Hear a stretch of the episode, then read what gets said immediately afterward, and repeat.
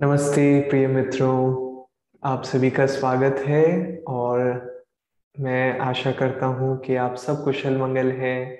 और आज मैं बड़ा ही वेल मैं ज़्यादातर आनंदित ही रहता हूँ, लेकिन आज जो विषय है, वो भी मेरे प्रसन्नता का, आप कह सकते हैं, कारण है। आज का विषय है कि कैसे हम सत्संग के माध्यम से अपने हृदय में वो भक्ति भाव पैदा कर सकते हैं ईश्वर और गुरु के लिए। हमने अभी तक कई सारे वार्तालाप पढ़े हैं, योगानंद जी के जीवन से जो उन्होंने वार्तालाप अपने अन्य शिष्यों से या कभी कभार उन व्यक्तियों से जो शायद उनके शिष्य नहीं थे और नए थे, बस उनसे प्रश्न पूछ रहे थे। तो और हमने उनके जीवन के कई पहलू देखे। लेकिन मैं आशा करता हूँ कि हम देख पा रहे हैं कि उनका जीवन सिर्फ़ उन कहानियों तक ही सीमित नहीं था। उनका जीवन इसीलिए था ताकि वो उन सिद्धांतों को दर्शा सके जो हम उन्हें, जिनके द्वारा हम आज भी जी सकते हैं। और ऐसा ही एक सिद्धांत आज हम सीखने वाले हैं जो है सत्संग। हम सब जानते हैं कि सत्संग पे कितना महत्व दिया गया है आध्यात्मिक शिक्षाओं में। हर आध्यात्मिक मार्ग में, सिर्फ़ इस आध्यात्मिक मार्ग पर ही नहीं। और ध्यान के बाद में ये एक सबसे महत्वपूर्ण टूल हम कह सकते हैं, महत्वपूर्ण तकनीक। वेल ये तकनीक तो नहीं है, लेकिन एक माध्यम है जिसके द्वारा हम अपनी चेतना को उठा सकते हैं। योगानंद जी अक्सर कहा करते थे environment is stronger than will power कि जिस वातावरण में हम रहते हैं, जिस संगत में हम रहते हैं, वो हमारी इच्छा शक्ति से भी ज़्यादा बलवान है और हम, हमें, हमारी चेतना पे उसका प्रभाव रहता है। और आपने पाया होगा कई बार कि जब आप किसी शॉपिंग मॉल में जाते हैं या किसी जगह पे जाते हैं तो अपने आप आपकी चेतना सोचती है कि अरे मुझे ये खरीदना है या वो खरीदना है, या ये कितना अच्छा होगा, ये कितना अच्छा दिखता है। और जब हम किसी मंदिर में जाते हैं तो हम अपने आप देखते हैं कि हमारे हृदय की जो भक्ति है, वो खुलने लगती है। हमारा मन जितना भी चंचल क्यों न हो, हम जैसे ही मंदिर या किसी आध्यात्मिक स्थान पे जैसे ही अपने कदम रखते हैं हम महसूस करने लगते हैं अपने हृदय में कि कुछ ऊर्जा बदल रही है, कुछ बदल रहा है और अपने आप वो चेतना उस प्रकार जाने लगती है जिस प्रकार की चेतना उस जगह की है या उधर के लोगों की है। और इसीलिए एनवायरनमेंट या जो संगत है हमारी वो बहुत महत्वपूर्ण है। और मैं कुछ और कहानियाँ इस विषय में शेयर करना चाहूँगा, लेकिन क्यों ना हम पहले ये वार्तालाप पढ़ें परमहंस योगानंद जी का। बर्नार्ड ने गुरुजी से पूछा, बर्नार्ड, योगानंद जी के एक शिष्य थे और स्वामी क्रियानंद जी के गुरु भाई थे। तो बर्नार्ड ने योगानंद जी से पूछा कि मनोभाव, यानी जो इमोशन होता है, उसको भक्ति में रूपांतरित करने का सबसे अच्छा तरीका क्या है? और योगानंद जी ने उत्तर दिया, तुम्हारी संगति इस बात को सुनिश्चित करेगी कि तुम्हारी भावनाओं की दिशा क्या होगी। भक्तों की संगति में वही भावनाएँ आसानी से भक्ति में हो जाती है। गुरुजी ने उत्तर दिया। मैं इन शब्दों को वापस पढ़ना चाहूँगा। तुम्हारी संगति इस बात को सुनिश्चित करेगी कि तुम्हारी भावनाओं की दिशा क्या होगी।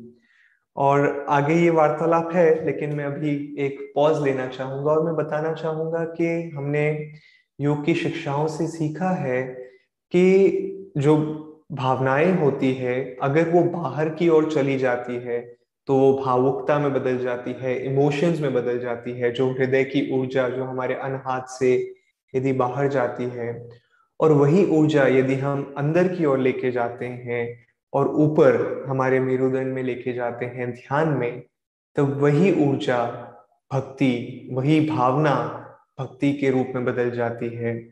तो ये नहीं है कि फीलिंग या भावना गलत है, लेकिन वो भावना यदि बाहर की ओर चली जाती है तो मोह और माया के जकड़न में भावुकता में इमोशंस में, इन सब में चली जाती है।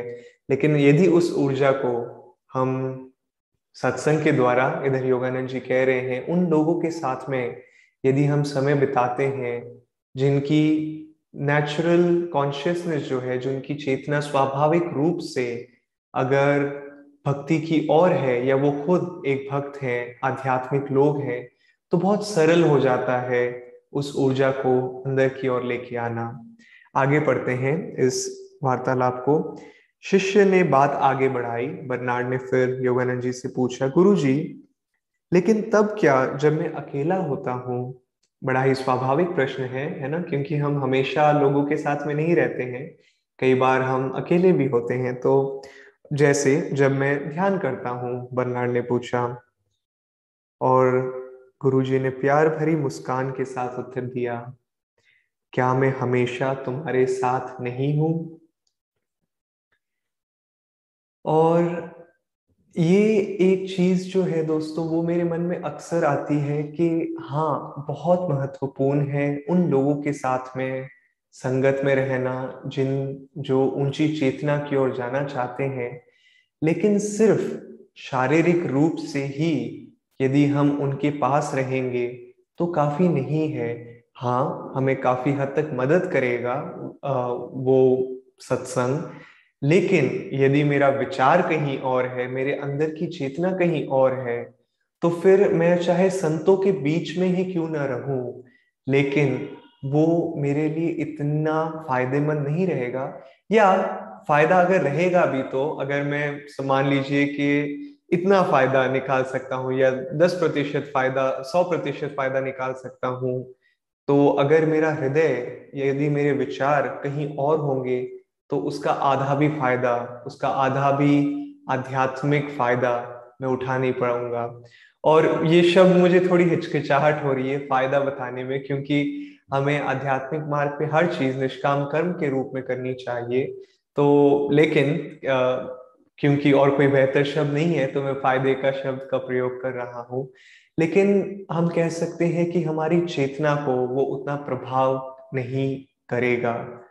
इसका मतलब क्या हुआ कि जब आप अकेले रहते हैं, जब मैं अकेला रहता हूँ, तब हमें अपने विचारों पे ध्यान रखना चाहिए कि हमारे विचारों में हमारी संगत किनके साथ है?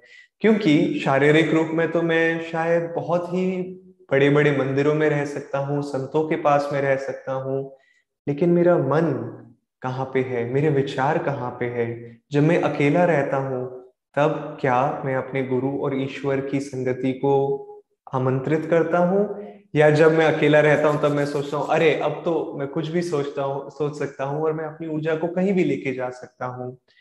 और यही नहीं, बाहरी रूप में भी जब हम संगत में नहीं रहते हैं, सत्संग में नहीं रहते हैं अच्छी संगत में, तब भी हमें कोशिश करनी चाहिए कि बाहरी प्रभावों को हम जितना हो सके उन चीज़ों से दूर रहे, वो जो हमारी चेतना को नीचे खींच सकते हैं।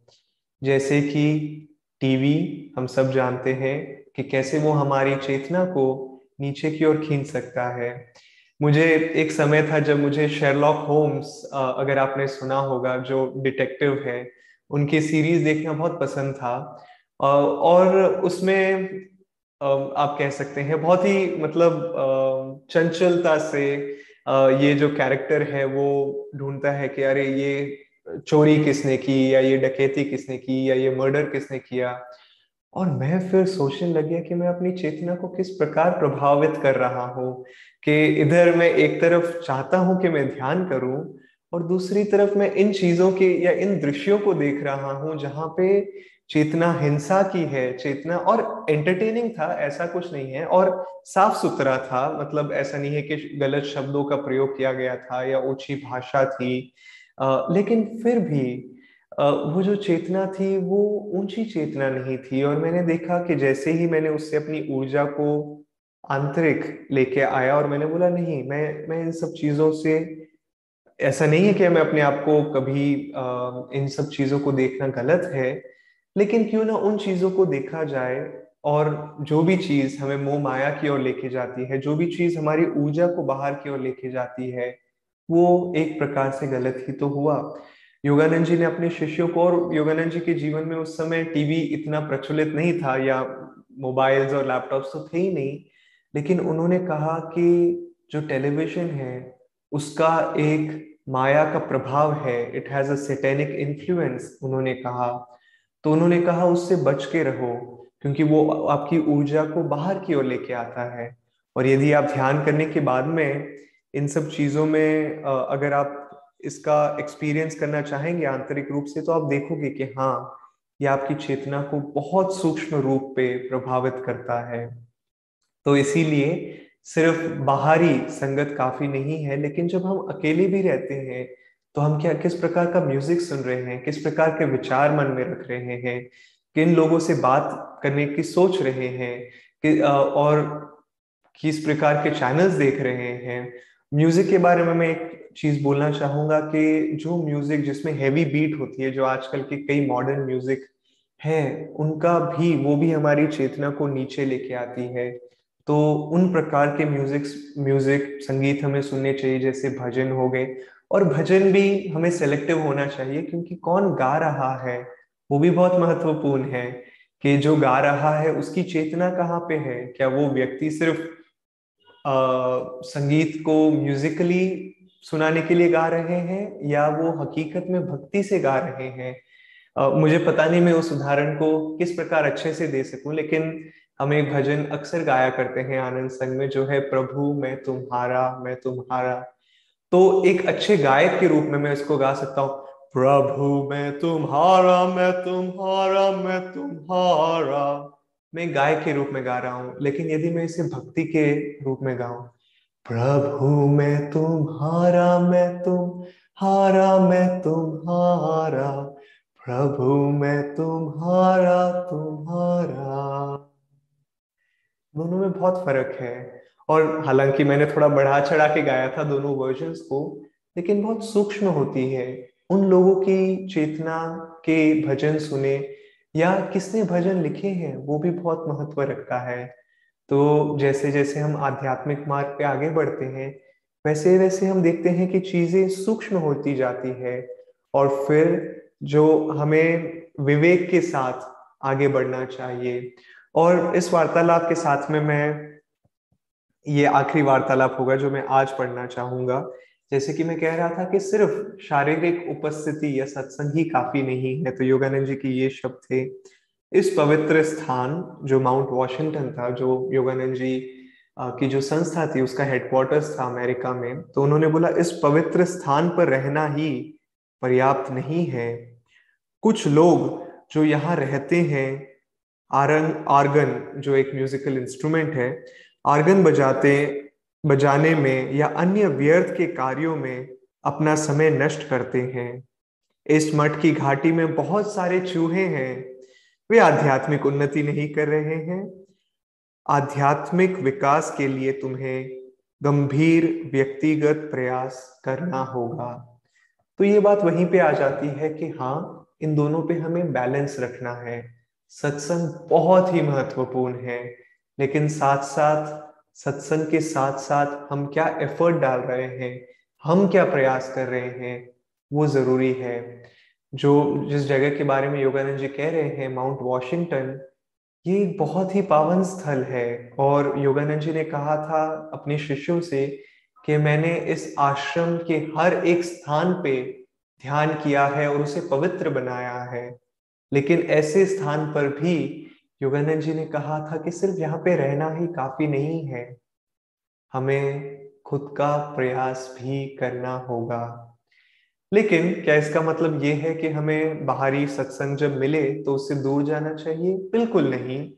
मेरे खुद के जीवन में मैंने काफ़ी बार पाया है और मैं इस कहानी के साथ में अंत करना चाहूँगा कि जब जब मैंने सोचा है कि मैं अपने कठिन परिश्रम से आगे नहीं बढ़ पा रहा था तो गुरु भाइयों की सहायता से और कभी कभार अगर मैं अकेला हूँ तो मैं स्वामी क्रियानंद जी के वीडियो देखता हूँ या योगानंद जी की कोई चेतना अपने हृदय में रखता हूँ, उनके भजे, भजन गाता हूँ।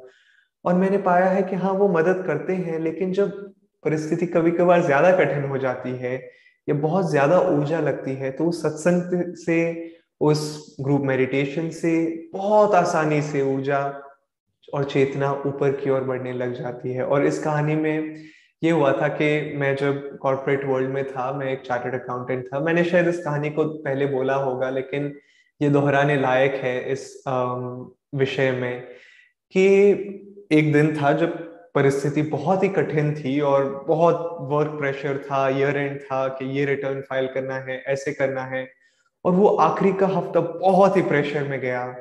और जो प्रेशर होता है, कुछ लोग प्रेशर को हैंडल नहीं करना चाहते हैं। तो मेरे जो कॉलीग्स थे, वो प्रेशर हैंडल नहीं कर पा रहे थे और वो उल्टी से उल्टी चीज़ें करने लग गए थे, जिससे मेरे जीवन में उनका, उनके हरकतों से प्रभाव होने लग गया था। और अभी मैं थोड़ा मेच्योर हो गया हूँ, लेकिन उस समय मुझे बहुत क्रोध आया और मैंने जितनी भी कोशिश की, मैं उस क्रोध को दूर नहीं कर सका। और मैं कह नहीं, मुझे पता नहीं क्रोध था या बस चिड़चिड़ापन था, लेकिन मैं उसे कंट्रोल नहीं कर पा रहा था। तो मैंने बोला, चलो ठीक है, मैं खुद तो नहीं कर सकता हूँ। जैसे ही मैं ऑफ़िस से बाहर निकला, मैंने अपने मित्र को कॉल किया, जो मेरे गुरु भाई थे, और मैंने बोला, क्या तुम फ्री हो? क्या मैं तुम्हारे घर आ सकता हूँ? उसने बोला हाँ तुम आ जाओ, मैं घर पर ही हूँ। और शायद उसने मेरा मूड देख लिया कि मैं जैसे ही उसके कमरे में, घर में एंटर हुआ, वो दूसरे कमरे में चला गया। और मैंने सोचा, ऐसा क्या है कि वो मेरे से बात भी नहीं करना चाहता है? और लंबी कहानी को छोटा करते हुए वो उस कमरे से निकला और वो हारमोनियम लेके आया। और उसने बोला बात करने का कोई फ़ायदा नहीं है। क्यों ना हम साथ में बस भजन करें और ध्यान करें और फिर बात करते हैं। मैंने बोला, ठीक है। पाँच मिनट एक भजन किया हमने, शायद कुछ क्षण के लिए ध्यान किया और मेरी चेतना इतनी बदल गई कि ये मैं पूरी तरह से भूल गया कि मेरे मन में कोई चिंताएँ भी थी, मैं किसी कारण से चिड़चिड़ा भी था और फिर मुझे महत्व लगा कि हाँ सत्संग। और यही कहानी, यदि मैं किसी और मित्र के साथ में होता जो आध्यात्मिक नहीं होते तो मैं शायद एक घंटे उनके साथ बिता लेता कंप्लेन करते हुए कि अरे ये ठीक नहीं है वो ठीक नहीं है और वो व्यक्ति भी बोलता कि हाँ ये ठीक नहीं है वो ठीक नहीं है ये दुनिया ऐसी ही है। तो इसीलिए उन लोगों के सम, साथ समय बिताना और भी महत्वपूर्ण हो जाता है जैसे हम अपने आध्यात्मिक मार्ग पे आगे बढ़ते हैं। तो उसी के साथ दोस्तों मैं आपसे विदा लेता हूँ और हम अपना सत्संग कल वापस जारी रखेंगे एक और परमहंस योगानंदा जी के वार्तालाप के साथ। नमस्ते और धन्यवाद।